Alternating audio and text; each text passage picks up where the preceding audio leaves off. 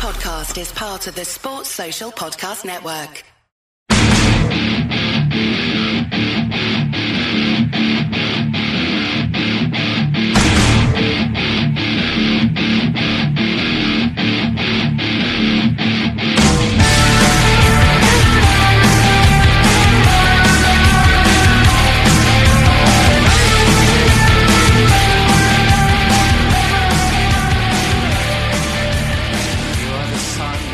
This is the View from the Bridge official podcast of the Belfast Giants for kingdomofthegiants.com.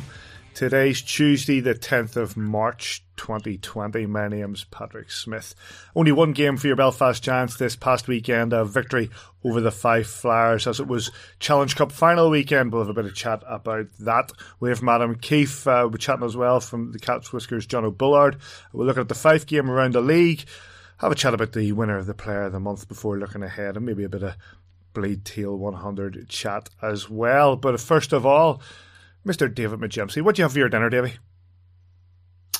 Oh, fish, fish, mate. Fish? Um, with some onion rings and some chips and some Brussels sprouts. Yeah, sounds Brussels sprouts. It's March. Yeah. Just, you know, if they're if they're in the shops, I'm eating them, mate. Fair enough. Mr. Kitchen, what was your dinner? Baked beans on toast, mate. Oh, mate. Do you, do you put Tabasco on it? I put Tabasco on it. Did I just swear there? I did. No. Beast. You're a beast. What, Tabasco and Tabasco beans on toast? Beans. Yeah, delicious. It's just just buttered bread, beans. That's it. That's all it should be like. Plain bread, but it has to be plain bread. Oh yeah, well, Can't that- buy well, can't buy plain bread here, mate. exactly. That's a problem. Sure, sure. My mum came over a couple of weeks ago. She had to bring a nutty crust in her hand luggage. Took up half her I'll bag. tell you that's You know what I mean? Ridiculous stuff. Anyway, I know uh, we also have uh, an unnamed character in the background with Says, but we'll not reference that. Uh, if he wants to chirp in, he can chirp in all he wants. Um, let's chat about Friday's game against the Fife Flyers. A 3 1 win for your Belfast Giants. Scoring was open on the power play by David Goodwin, and then the Flyers equalised sh- shortly later through Finucci.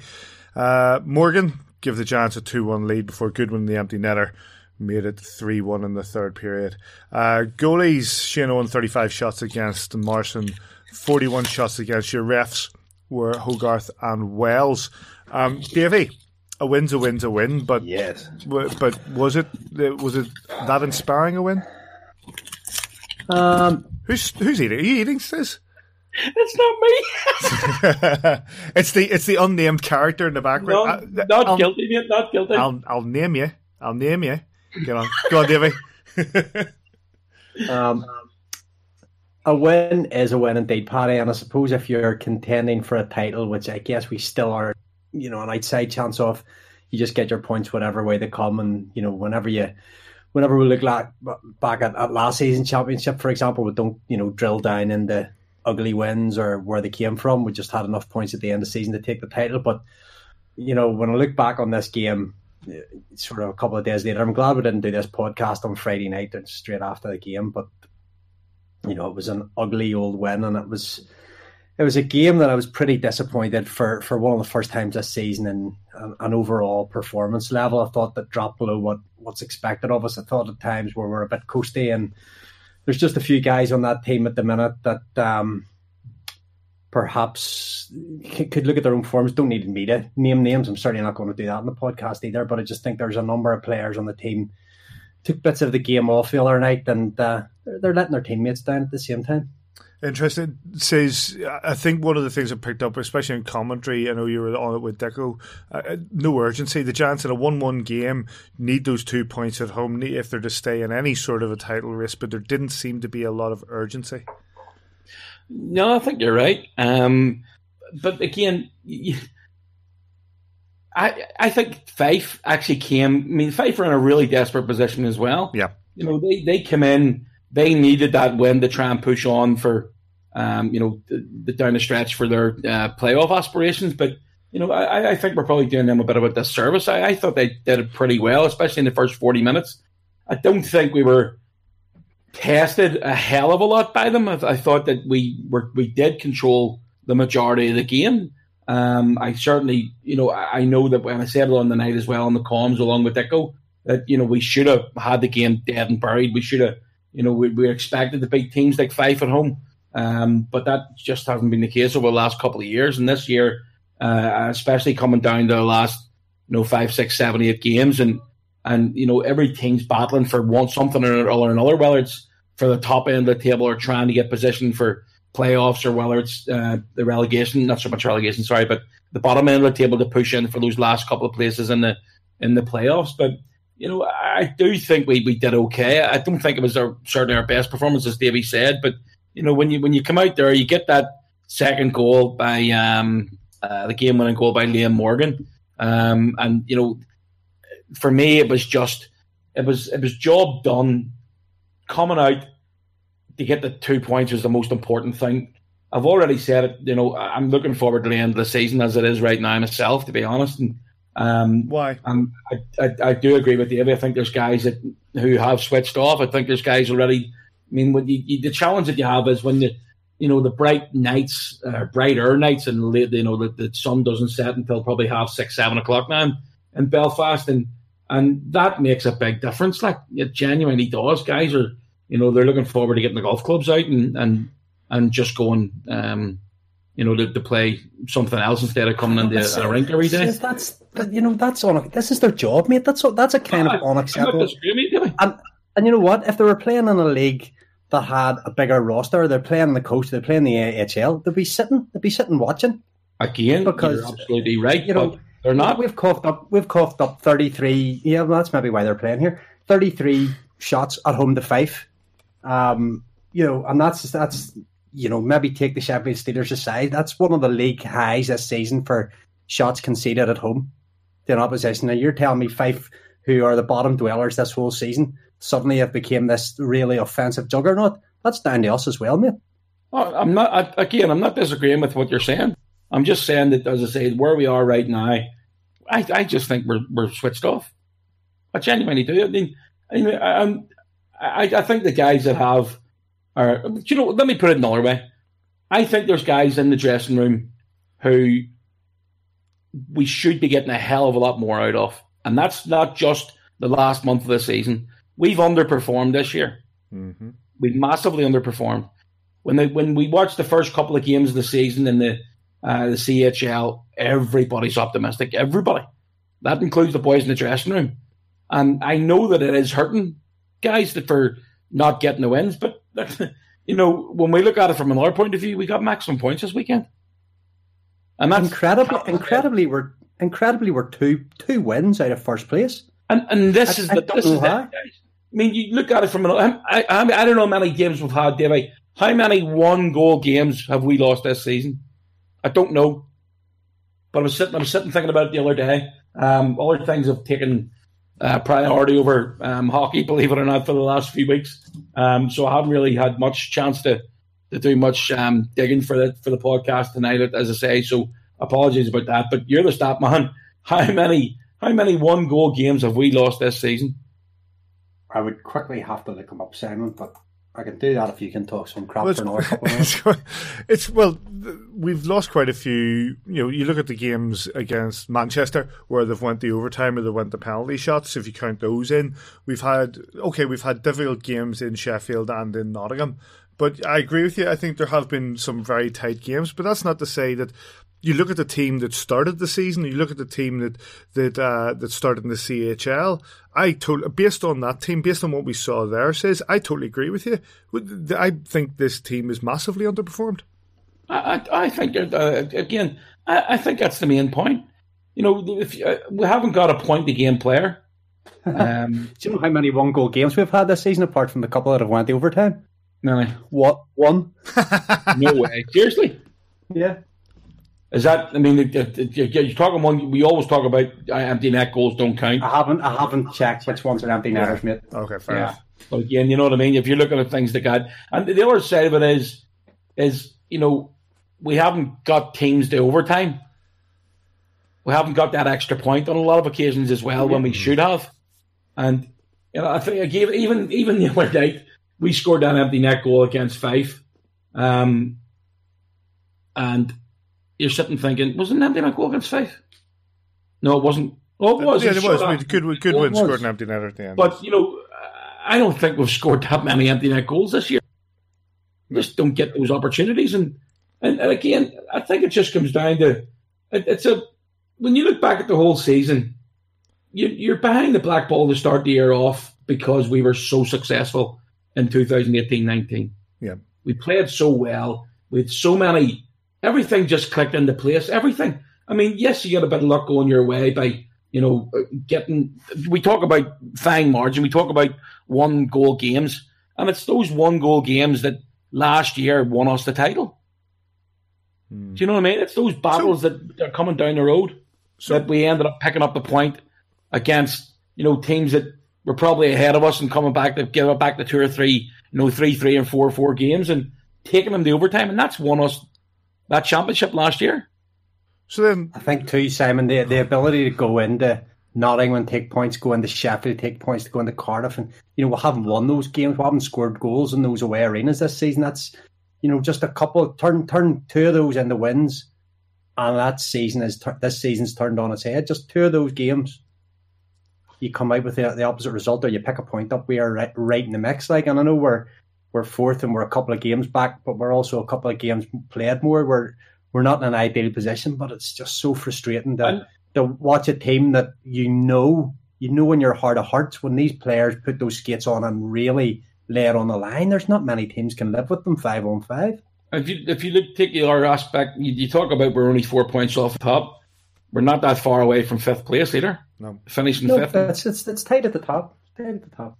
It's so what's the solution? Because been. sorry, that's, so what's the solution? Because we still have six regular season games, and hopefully there'll be a playoff season. We could, we'll come to that later, but hopefully we'll be going into a playoff uh, into the playoff series uh, in a position where we will be looking to get to that final four. So this season's not done. So wh- where's the solution coming here? I'm not a mind reader. I'm not a um, I'm not a a guy that, that you know looks at at that up that possibility of picking up six wins between now and the end of the season. I do not think we're capable of that right now. You know, we've got through two week three weekends of back to back games, and that's been our major major stumbling point this year. Mm-hmm. We haven't been able to pick up back to back wins. I think it's five times this year we've had maximum points on back to back games. And when you look at it from a point of, you know, if if you want to win, if you win six games to kick the fill out the season. Do I think we're still going to finish first? No, I don't. Um, I think that we can certainly play a major role in who does win the league. Um, but Cardiff are, are, in pole position right now. They've got uh, uh, they're four points clear of us, but they've also got isn't it three games in hand. Yep. You know, so it's you know for us to do that, if they win those three games in hand, they're clear of us. You know, Sheffield have been the team that everybody, you know, was chasing most of the year. Cardiff are coming down the last, you know, five, six, seven games and starting to pick up points. But, you know, you've got to handle the devil, even at the weekend, and I'm sure we'll probably go on to talk about it briefly, um, in the Challenge Cup final, you know, you, they, they can, they were 3 0 down, they come back to, to get a close again, and obviously the, the, um, the Steelers got the fourth goal, but, you know, it, it's, it's Cardiff, you, you've got to hand it to them, and they just, keep on going. And, and that's one thing that we haven't had this year. We haven't had, okay, but over the last couple of weekends, in fairness, Manchester and, and Guildford at home, we'd come back and we ended up picking up a point where maybe we looked dead and buried after 40 minutes. But that that's that's been the major stumbling block for me. I just don't think. Um, again, we, have mentioned it over the, the, bloody season. It's about the consistency, and we that we've probably been the least consistent we've been for, well, a number of seasons anyway. It, the... Probably haven't had this season, you know, that sort of talisman that we maybe have had over over, you know, last season you looked at, you know, on any given night, you know, Darcy Murphy might come up with the goal or Dar Riley might come up with a big goal and you, you're just different players on any given night. You might, you know, the Rudies and Sheds and all that would all, I just don't see that in this team that one player that you could rely on to really elevate their game to, to come up with those big goals consistently. Well, sorry for jumping in, Davey, but we, we talked about this the other day, and our leading goal scorer in the league. Paddy, actually, there's a question for you because me and Davey know the answer. our leading goal scorer in the league is who? Our leading goal scorer this season in Goal the league. scorer in the league games. Who do you think? Uh, well, I would say Curtis Hamilton, He's he's joined first. Jordan Smotherman, No, who Brian Ward, Bobby Bobby Farnham. Bobby Farnham. Yeah. Now, Bobby Farnham, as far as I'm aware, wasn't brought in Ha! to be the top goal scorer in the league for us. I had a I had a discussion about this with our friend Neil Neil Russell the other week, but yeah, I agree with you. Do you know what I mean? And Well, Bobby, well, for me, David, Bobby, David Goodwin's up there I now. think he's. And I Yeah. think that he's, you know, he's he's been he's done exactly what it says in the box. And people have said, well, why can't he do that every game? It's absolutely impossible to play the game that he plays in every single game. I did. I tried tried to, to play that type of way. I never had Bobby's skill set or, or energy, but you know, I tried to go out there every single shift and hit somebody like Bobby does. Um, and you know that that can change games. And he was out there, but to be honest, and much of the time he's doing a hell of a lot of it. Um, you know, especially when he's we're chasing the game, and you know, especially when you're making big hits against the glass, and, and because you're making a noise against the glass, the referees in this league give you a bloody penalty. But you know, it's impossible to play the game Bobby's played this year um, every single night. But for him to be joint goal scorer, leading goal scorer for the Belfast Giants this year in the league is something that, as I say, there's there's guys who have been brought in to score goals and they have not done it. It tells the story, doesn't Well, it? one guy, that, one one guy that has is David Goodwin. David Goodwin's came in. He's joined the score top scorer with 15 goals, and he's 30 15, games. 16. That's right. He got two at the weekend. Sorry, uh, Yeah. yeah. last week. You're right, Gibby. Sorry. There's there's three guys three guys on 15 now. Um, but you know, at the same time, for the Belfast Giants to be going into the last handful of this handful of games this season to have nobody that's even broke through that 20. You know, we were talking at this at this very stage with half a dozen games to go last season. Darcy Murphy is going to be the first Belfast Giant to score 50 Yeah. in, in Yeah. a season, you know, and, and you're looking at, you know, nobody touching 20, which is it's disappointing. It's frustrating. It's been our story of our whole season. It's just been our Goal our scoring. lack of consistency in, in scoring goals. You know, we've we've had chances. Uh, you know, we've we've vastly outshot teams. You know, I know Neil Russell loves this, but this show what I say, but we've had loads of shots and we have had opportunities. It's just why why the puck's not going in the net is well above my pay grade. You, you know, you, you look at it from the point of view that you know you look at, at um, uh, Manchester City last season. Everybody wants to beat the champions. Everybody. It'll be Liverpool next season, Paddy. Everybody will want to beat Liverpool next season. I don't really buy that, Simon. I'm I don't see. I don't see. I'm telling you now. I don't see teams that have what, raised I had their a conversation. No, listen, I had a conversation with Elgin Pearce um, a few weeks ago. We had it on the podcast, and we asked him, and he just said, you, "You're playing against teams like that in the big arena, big fans and stuff like that. You just sort of up your game every time." And that's, I'm telling you now, that happens. It absolutely happens. On the t- when we came comes down to the uh, you're talking about Cardiff and about how far we off are off the top. Run a few numbers. Cardiff can hit a maximum of eighty points. Nottingham can hit a maximum of seventy four. Coventry a maximum of seventy three, as can Sheffield, and Belfast a maximum of seventy two as it stands. So therefore, looking at the league standings as they are, it looks like Cardiff are 10 points away from a title. Um, but we'll come and we'll chat more about that in a short while. Uh, the highlights of this game, of course, Belfast Giants TV, and you get them on YouTube. Uh, let's go down to training. Mr. Kitchen popped by as he always does, very kindly, and spoke with the head coach of the Belfast Giants, Adam Keefe. Adam, uh, back to work uh, last Friday night uh, against the Fife Flyers, uh, giving you the weekend off and um, a, a tough game against an opponent that is battling for their lives at the bottom of the table. Uh, but coming out with the, the two points is just obviously the most important part of it.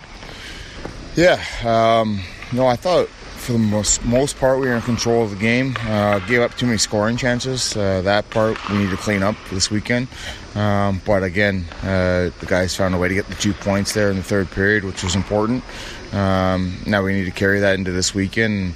Uh, obviously, another big weekend at two games at home versus the Nottingham Panthers uh, against a team that uh, has really given us a lot of problems this year. So um, we owe them.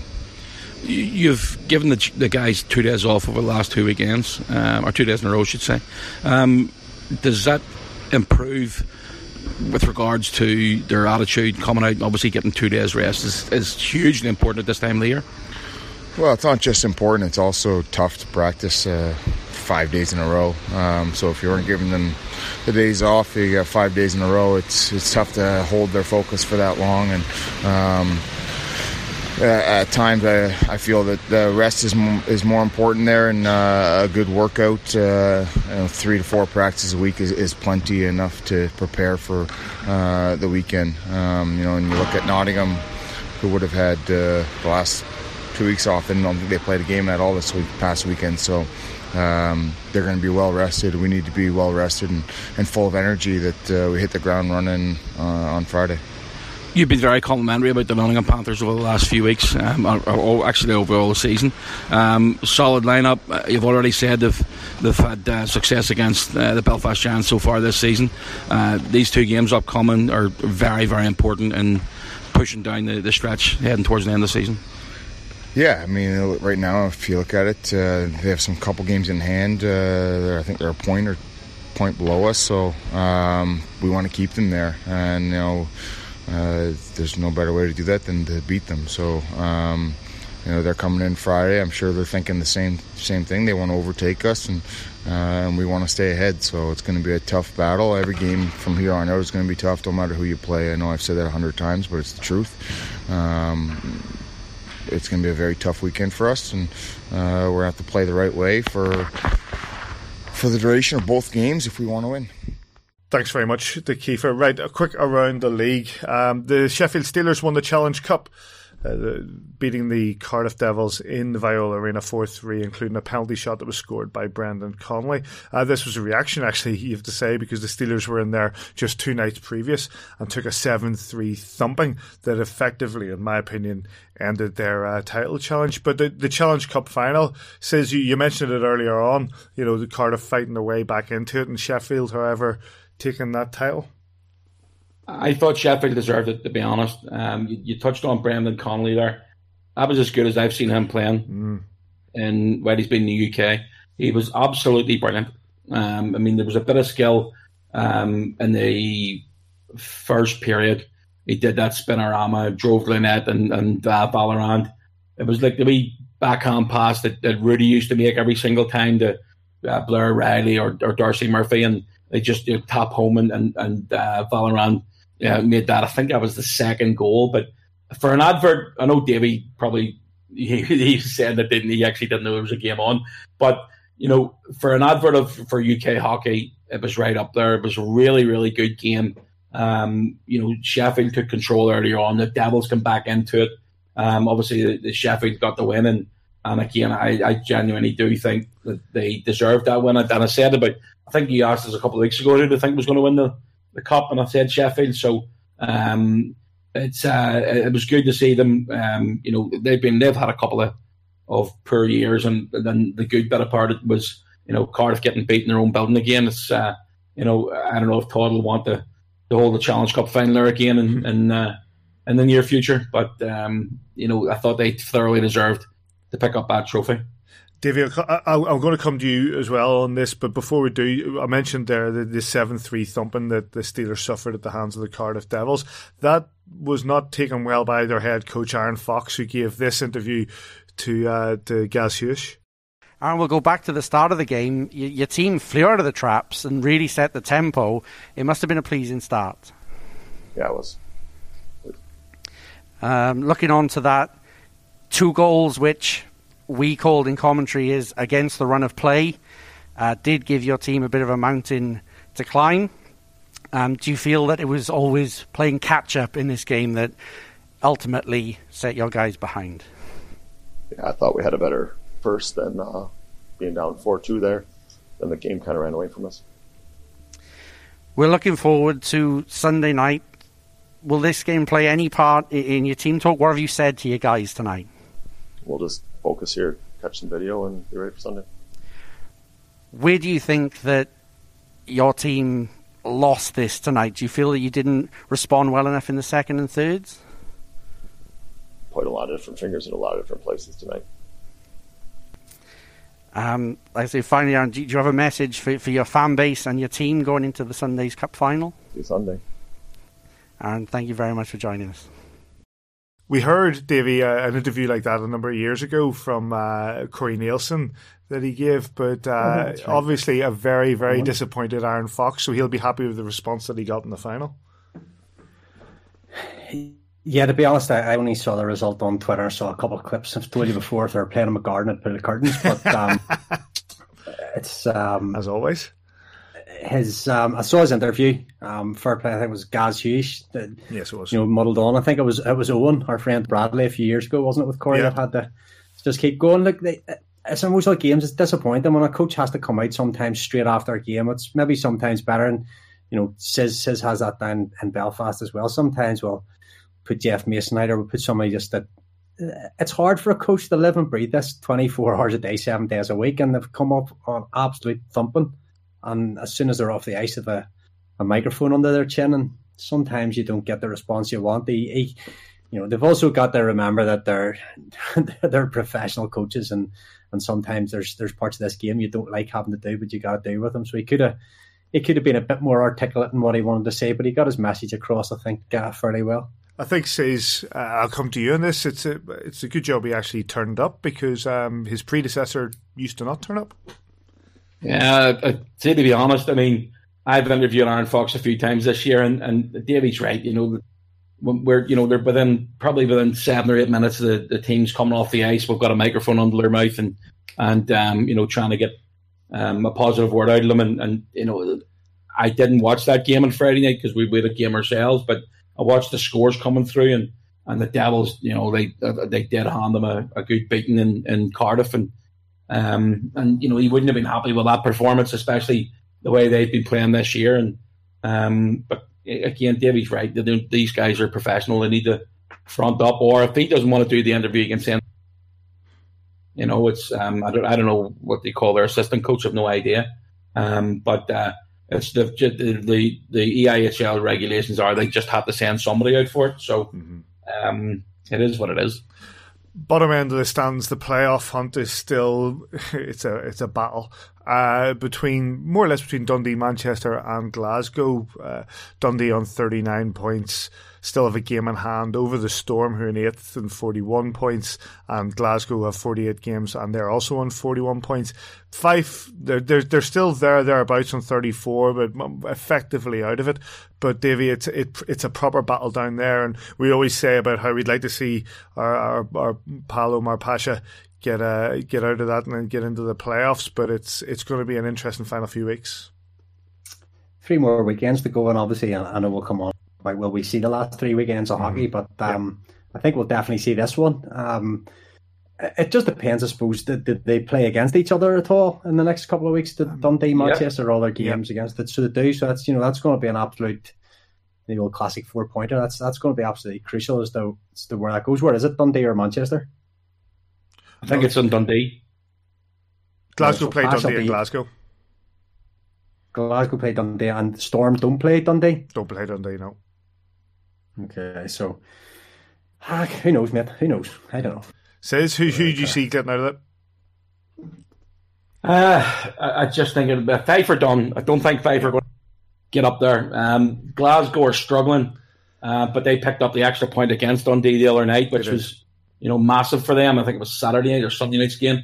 Um, Coventry handed Manchester um, the loss there again. That was uh, and then didn't they beat Dundee as well, like in yep. the last seconds? Goal in the last goal in the last minute to give them a win. Yeah, I watched the the, the highlights in that one from Stu and Ed, and and it went from two two to four two on one goal. I was sitting, I was looking at it going, that doesn't look right. But um, the what uh, what's that? What did I miss? Aye, exactly. But you know, you're watching those coming through. But even get down this stretch, like there's there's still games to play. I was I'm looking at the Sheffield Steelers' last five games in the league they're at home to Manchester and at home to Dundee, and then away to Dundee and away to Manchester. And their last game of the season is against uh, Devils. So, I mean, the Sheffield Steelers are playing against a team, two two teams twice that are really battling for um, the playoff positions. And when you look at uh, ourselves, we've got two at Nottingham, or sorry, two in Belfast against Nottingham, two against Fife, and then Cardiff and Coventry. And Cardiff, lad, they've got eight games to go, and they play everybody apart from the Fife Flyers. Yeah. So Guildford at home, Dundee away, Coventry at home, Nottingham away, Manchester at home, Glasgow away, and then us at home and Sheffield away. So, I, I, I, regarding the bottom side of things, I'd like to think that Pash can get through and get into the, the playoff weekend. Although he has good crack when he's on the pitch. so, you know, if um, if I if so he if they come come Saturday night, he'll be able to drink. He'll be able to drink come Saturday night either way, mate. I well, that's, that's a fair point. But um, you know, he, he's great crack on the Friday night in Nottingham. Um, we, we did we met him in uh, Salt Bar last Salt Box last year, which was brilliant crack. Um, but uh, you know, at, at the, the top of the table, as I say, Cardiff are in prime position for it, but they're playing teams that are absolutely scrapping for their lives to get into those play. Look, let's be honest, all the teams want to have a chance to play at the playoff weekend. Um, you know, is the playoff weekend going to be home with the way things are going with the COVID nineteen? God knows. Um, but uh, we'll have to just wait and see how that develops. But the, um, I, I just think there's a long way to go yet, and there's a lot of teams have a big say at both ends of the table.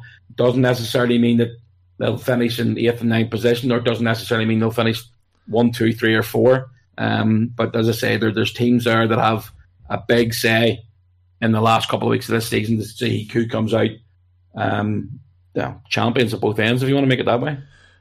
the league table as it stands is, it says you Cardiff top 46 games played 64 points then Sheffield in second 49 and 63 Coventry Blaze 48 played 61 fourth Belfast Giants 48 played 60 Nottingham 46 played 58 in sixth Guildford are 47 53 47 played 53 points. Then Glasgow in seventh Manchester in eighth Dundee in ninth and Fife in tenth. Right, you mentioned it there, says, and I'm going to just talk about it briefly. It's the overarching uh, news story across the world at the minute. It is the coronavirus COVID nineteen. Today, being Tuesday, we've seen the uh, the ending of the DEL in Germany, DEL two in Germany, and the EBEL in Austria prematurely, all ending their season on the basis that games can't take place in front of well reduced crowds or you know crowds can't be brought for those games, so they've decided that the the, the seasons would be ended prematurely. Um, no decision of the same has been made with regards to anything in the UK. Uh, obviously, the government are making their own decisions as this is a fluid situation as to how, if it's going to affect gatherings or whatever. But that's something I guess we will see in the next number of weeks, uh, whether it will affect what happens in the Elite League. But Davey, there is there is the possibility, uh, it, the possibility does stand that this Elite League season may not see a finish. Yeah, I guess um, a bit like Jurgen Klopp the other day. We're really not the people to be talking. This certainly isn't any advice or anything we're giving. But it would seem strange that for all these major leagues across Europe and, and the way the news is, is being reported, you know, if you want to say that the European epicenter of this being Italy and the way it's spread and the way Italy have shut their country down and and the way they've put it out in the news that sort of Germany or whatever, 10 days behind Italy and France are so many days and UK are so many days behind. It's coming. It, seems to be like an, unstoppable kind of wave that it's coming. We can just hope that, you know, we deal with it the best way we can. But it would seem that if they're saying things like where you can only go to cinema and sit in every other seat, well then why how can you go to a hockey arena and do anything different? It's it's about it's not about not catching it. I think a lot of people are going to catch it. It's about not spreading it and you know putting people in an environment where there's many people together and it only takes one person to infect ten and those ten infect hundred. You know, it's you see the Tandragee Rovers putting their statement out tonight. You see Linfield players coming down with it. You, you, you just it's becoming more and more and more widespread. So somebody at some stage is going to have to make a decision. It's uh, uh, to me, it's it's putting a lot of, or it's almost passing the buck to go. Oh, we'll just wait for the government to make it. You know, for me, I would love them to call the season now. Belfast Giants, we you know we just go down as two two times champions. You know, we just hold on to it for another year. Retain. Retain. Um, there'd be a wee asterisk, and I would say retain due to virus, but we don't care. Um, uh, I, obviously, being a bit facetious there, we don't want anybody to get ill. Um, but I- I want the, the league to probably be a bit proactive. It's really difficult Everybody knows they don't know the ins and outs of the finals, but everybody knows the business model that the playoff weekend is huge for all teams, especially the teams probably at the lower end of the budget scale, the lower crowds during the season depend on getting their tenth or whatever shares way the the money from the playoff weekend is divvied out. You know, teams are dependent on that weekend going ahead, and I'm sure they'll be doing everything in their power to make sure that that goes ahead. It's going to be touch and go for me whether it does happen. We'll just have to accept either way. If it goes ahead, it goes ahead. If it doesn't, it doesn't. But you know, it's unfortunate the way the, the league is set up that teams are so dependent on that weekend. It maybe gives us something to think about as a league as well about the dependency on that weekend. Is there is there other ways of managing things to, to make us a more sustainable model? But uh, unfortunately, it's this virus is is something very real and it's it's coming our way says it's you know obviously the initial thing here is public safety public health washing your hands the things that go out. Everybody can do their bit to try to help delay and whatever. But when it comes to the fundamentals of what we're doing here with regards to what we're talking about here in the elite league and with sport you you think is people I don't want people to mistake when they look at aspects like football, you see that one of the Champions League t- games tonight, you play being played behind closed doors. Talk of Premier League games being behind closed doors. These are big money events, so the actual gate receipts that come into these events are probably a, a lesser share of their income. Behind closed doors, games can take place in these leagues without having a massive impact. That's not the case in leagues like the Elite League and lower league football. Uh, like gate receipts are massive part of it. So if the elite league or whoever have to make a decision, it has to come at the fact that you know they're doing so because they have to. Yeah, if you look at it from the perspective of the teams that um, just that don't necessarily get big gets every single week, you know, it, like I know there's three or four teams in the league that pay weekly. Um, I'm not talking about don't pay enough. I'm talking about paying weekly. Um, the, you know, it, it's difficult for them to maintain the model if they don't have games, if they don't have a long stretch of home games, um, or sorry, regular home games, and then, then that's taken away from them. And and where we are right now, I mean, I'm not smart enough to to um, to say that the the, the leagues uh, should finish, and they're not smart enough with regards to the the, the virus that's that's taking the world by storm here at the minute. Um, but I, I absolutely agree with what Davies touched on there on a few points, and it's it's it's a very difficult situation. You know, we we in Fonacab we had a business at a meeting today about contingency plans, and um and you know you're hearing certain things that, that come out of, of meetings around uh, tourism NI and, and and other things that, are, and it's a, definitely a concern now. I mean, to be honest, I up until probably this week, I'm sitting thinking, like, just get on with it. I mean, I'm going to get a cold, and that's just, you know, suck it up and move on. But it, the, the the closer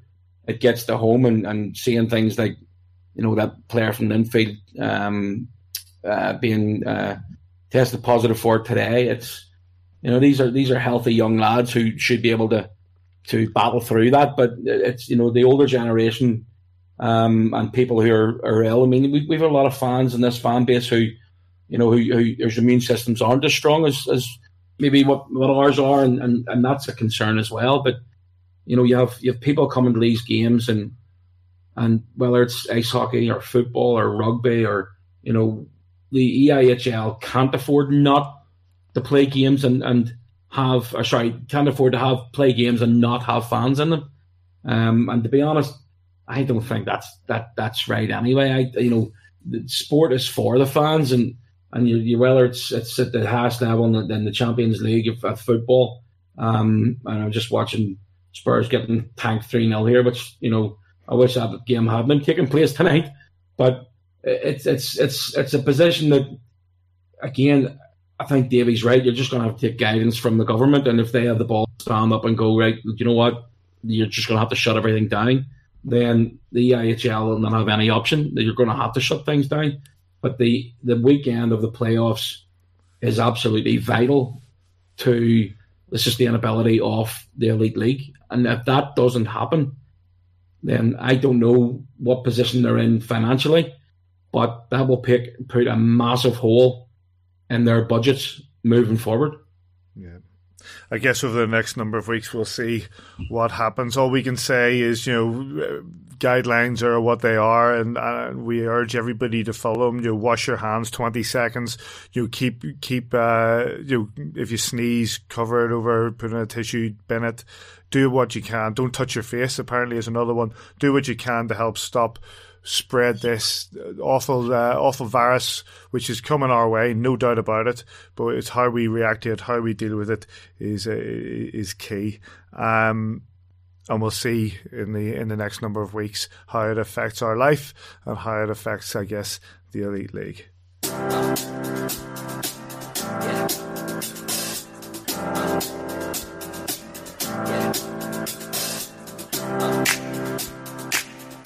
Time for the result of February's Player of the Month, brought to you by Fonacab. We put to you the shortlist of four nominated players who you thought were the best standout players for February, and from the shortlist, you picked your winner. So, in reverse order, Kieran Long. In third place, David Goodwin. In second place, Elgin Pearce and in first place with 36% of your vote. Number 7, Mark Garside. Mark received the award after the game against the Fife Flyers and becomes the latest name on the trophy. Thanks to everybody who casted their vote over the week. Congratulations to Mark. And a big thanks to Fonacab for sponsoring the award.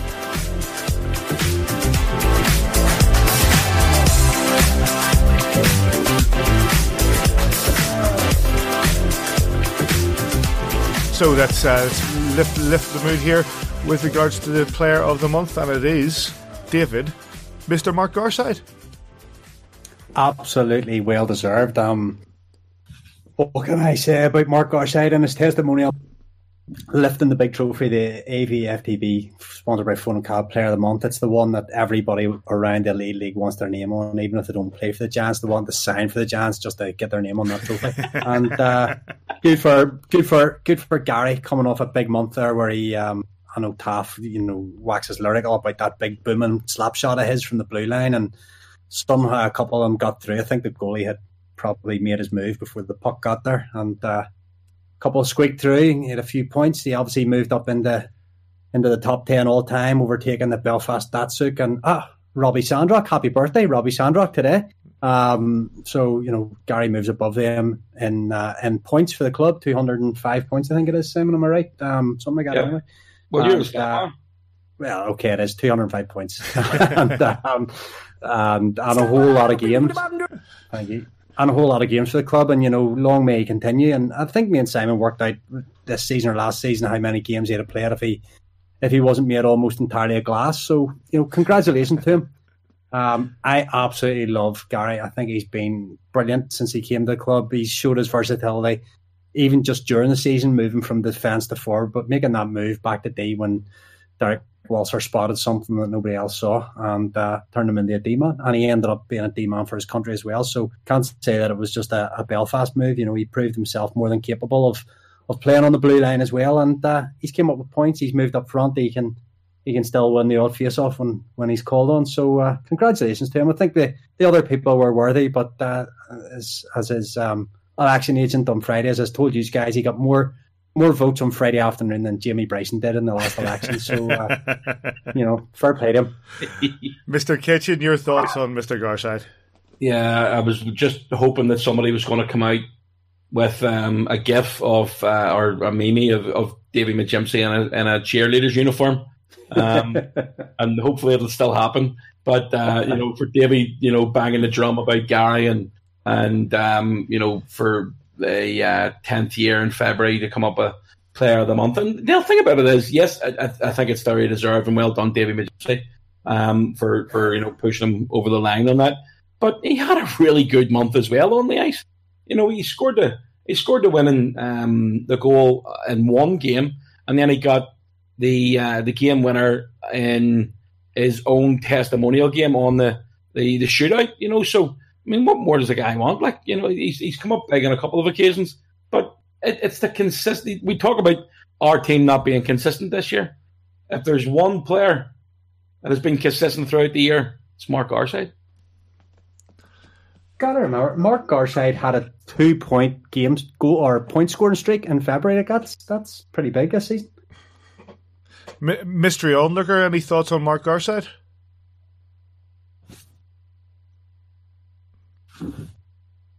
Nope. Tom Barrasso, ladies and gentlemen, I give you Tom Barrasso. Okay.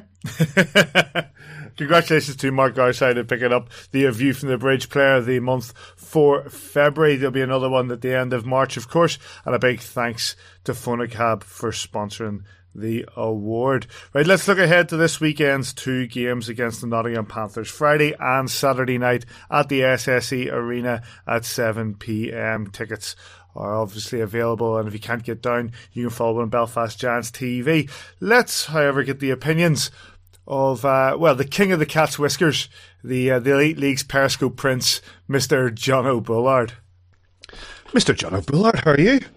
I'm very well, thanks, mate. How are you? Yeah, keeping well. Can't complain. You're a busy man these days. It's if you're not, you know, you're back on the cat's whisker, you're periscoping, but you've got your own media stuff to do. You're you're all over the place, aren't you? Yeah, I was I was in Dewsbury on uh, Sunday what a- filming filming the Bradford Bulls. I love, love. You I know you love your trips to Yorkshire. That's a lovely place. yes, it's it's a great place to visit. The Bradford Bulls. uh, It's uh, rugby league. Yes, yeah, but they're playing at Dewsbury this season for Yeah. some some bizarre reasons. So yes, we was filming their match on Sunday. Um, Uh, doing a lot of the media stuff too. Um, it, is- it varies. So we- I've done a couple of rugby league games, Mm-hmm. and I'm doing a bit of rugby union. I get to all sports these days, mate. I, it's not not just hockey orientated. well, obviously we've uh, we've got you on because the Belfast Giants are facing the Nottingham Panthers twice over the uh, over the weekend at the SSE Arena. Now, this is it pains me to say this, but of course. The Giants haven't had a great time this season against the Nottingham Panthers, especially at the NIC. Okay, we had that win in the only game at the SSE Arena so far, but I, because of obviously personal circumstances, I haven't made it over to the NIC this season. And you know what, mate? I'm pleased I haven't.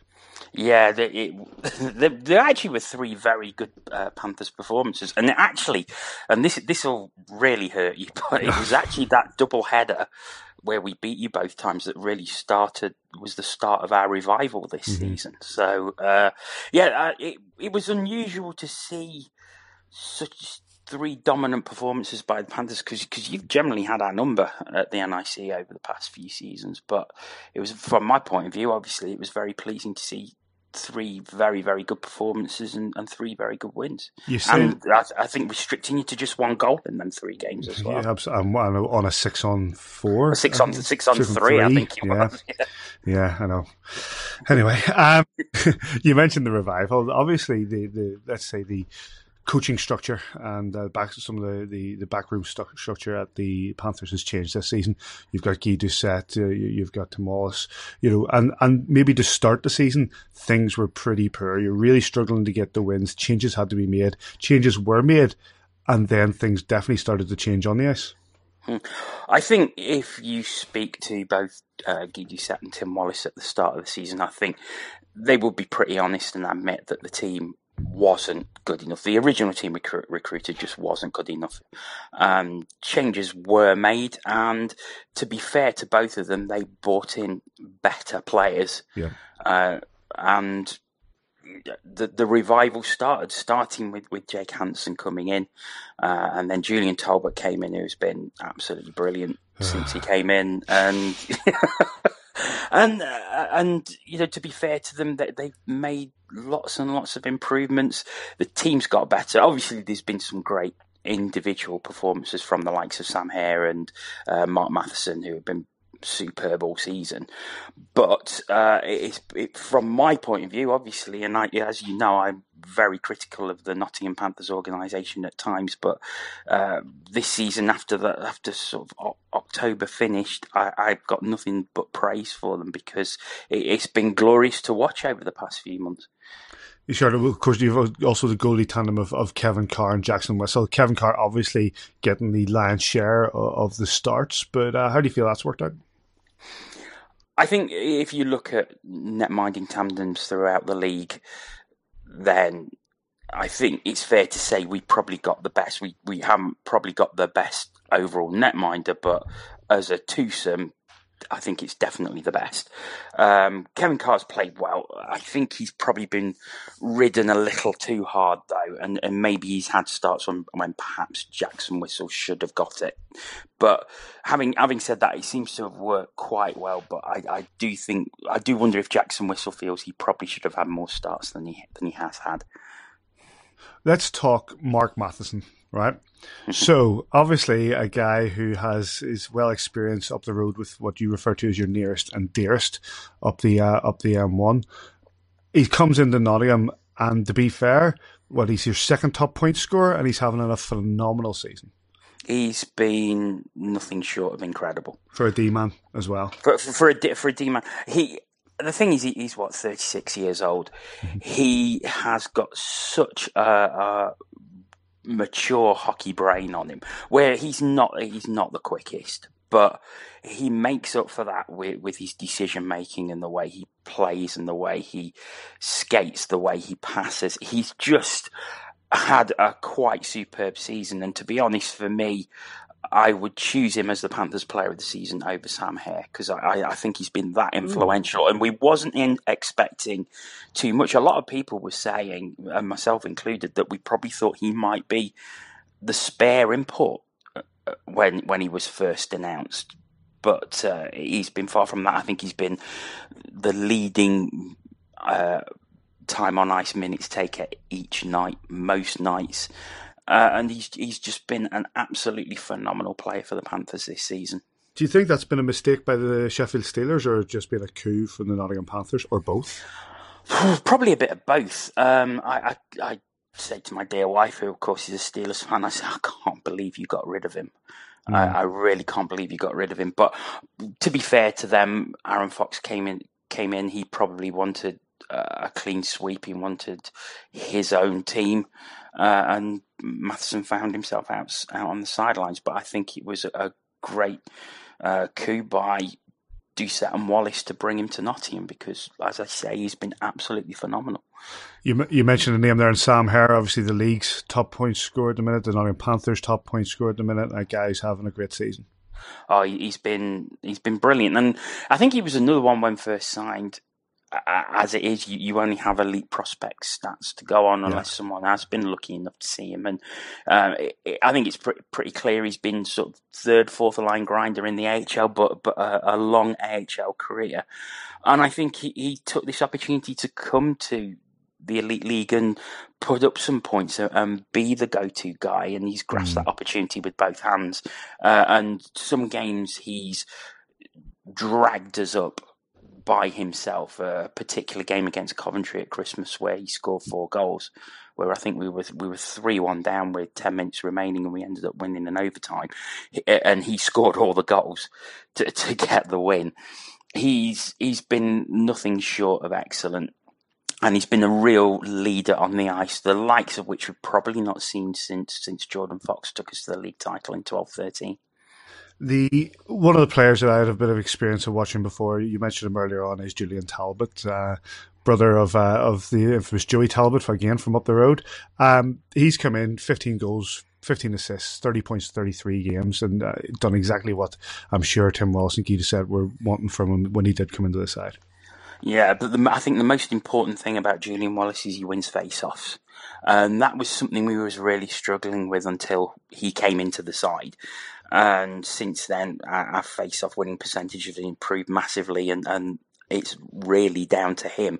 Uh, you know, it's so important to keep possession in, in your own zone, and, and, he's allowed us to do that. And I think he has been a big part of why we've gone on a run of, of getting a lot of points and winning far more games than we were earlier in the season. Yeah, great player. I remember I watched him quite a bit when he played for Eisbären Berlin for quite a few seasons, and uh, he was a great player there. And obviously, he dropped down DEL two and then into the Nottingham Panthers, and obviously doing really well there. But let's come back to the Panthers as a whole, mate. Obviously, this weekend against the Giants over in Belfast, um, and with the cancellations of the or the full for the Flybe, hopefully there'll still be a lot of Panthers fans coming over.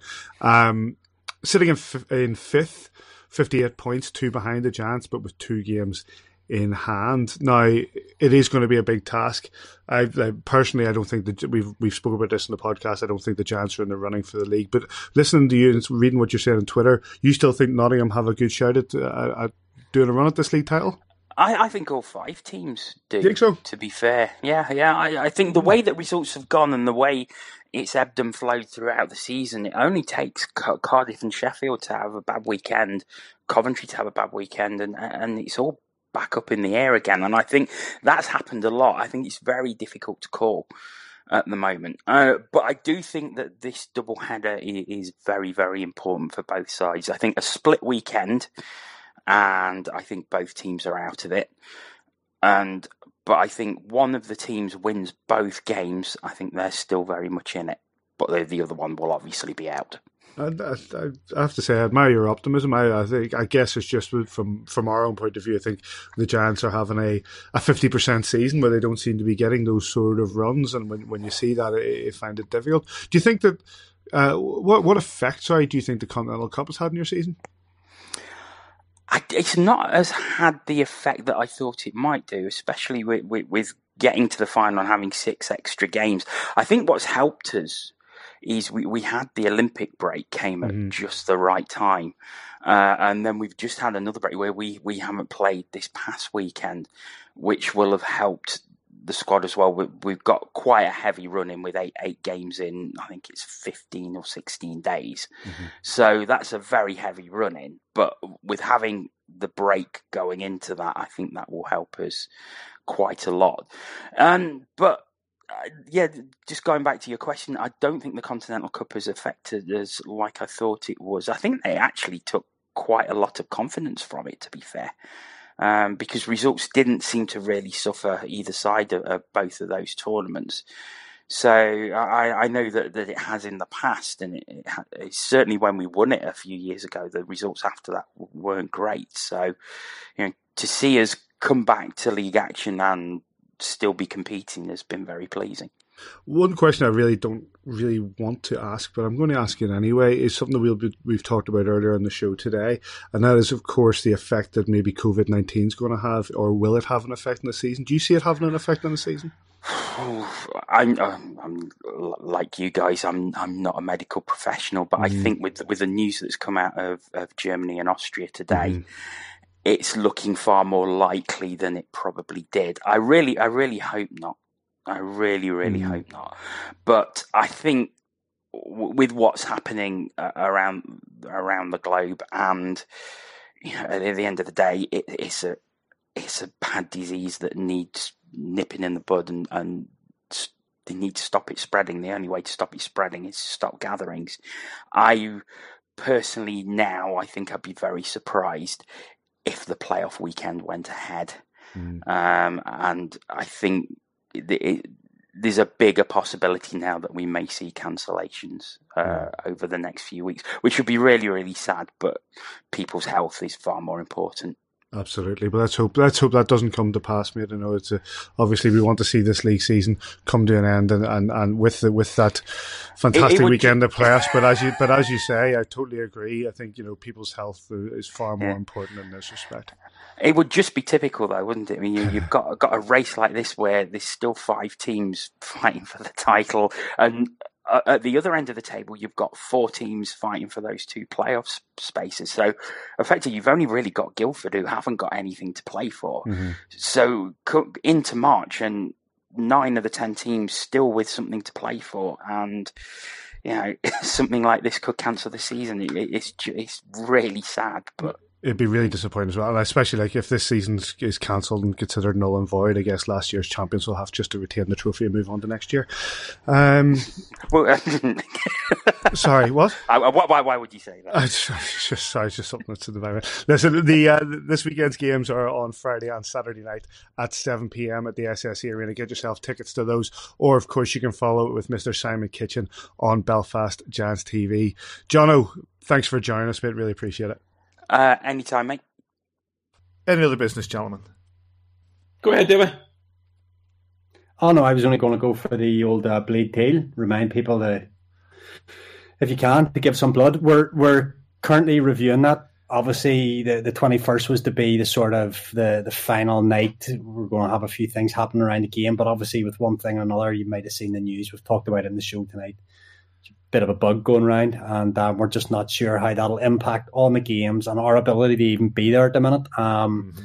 So that's a, a fluid situation. It still might happen. It might be something we'll put off to the start of next season or something where we'll we'll continue with the bleed tail. But uh, just at the minute, it's there's just so many unknown factors of what's going around, and as as you know yourselves, so we'll just keep a keep an eye on our Twitter. Keep giving blood if you can. Um, obviously, it's going to be maybe a bit more difficult in the coming weeks, so we might extend the deadline just due to factors, force majeure, as we call them earlier on, factors beyond our control, and um, yeah, so just keep a keep an eye on the Twitter sphere, and we'll keep you up to date. But thank you for all your donations so far. Thank you to Fonacab for for their support as always in it, and uh, yeah, thank you. Yeah, Simon. I, I don't have anything apart from uh, you, have already touched on the the bug that's going around. Um, just that uh, you know all our uh, everybody stays safe and hope that they uh, if they do end up catching it, which you know there's there's certainly going to be people on our um, who listen to the podcast who will get the virus, and, and hopefully they can they can uh, just try and you know do what is re- requested from the government. You know, keep all your cleanliness up to date and your hygiene sorted out, and and uh, you know get over and done with as quickly as. And listen to old listen to old episodes of A View from the Bridge, season one available now on iTunes. Is it? If you're, if you're stuck in bed for two weeks, I can think of nothing better than listening to Aaron and Paddy in 2005 talking about hockey. Just to push you over the edge. you try and jump out my top floor window, so Ah, dear. Right. Uh, that, is that all? Is that us, gents? I think that's us, and that must be the quickest podcast that we have ever done. surely, surely, surely, our mystery guest will, will say something on the way out there. Good night, gentlemen. Hooray! The, uh, big thanks to Adam Keefe, Jono Bullard. Uh, your games this weekend, Friday and Saturday against the Nottingham Panthers, both at 7 p.m. Good tickets still available, or join Mr. Kitchen for both of those games. Uh, thank you to Mr. Bajemsi. Thank you to Mr. Kitchen. Thank you, gentlemen. Cheers, cheers. Thank you to the mystery guest. Good evening, ladies and gentlemen. This is Chris Ellis reporting live from Diamond Kitchen living room, sponsored by McDonald's. uh, and wherever you are this weekend, we hope you enjoy your hockey, and we'll catch you here next time on a view from the bridge. That was that was actually a really good impression.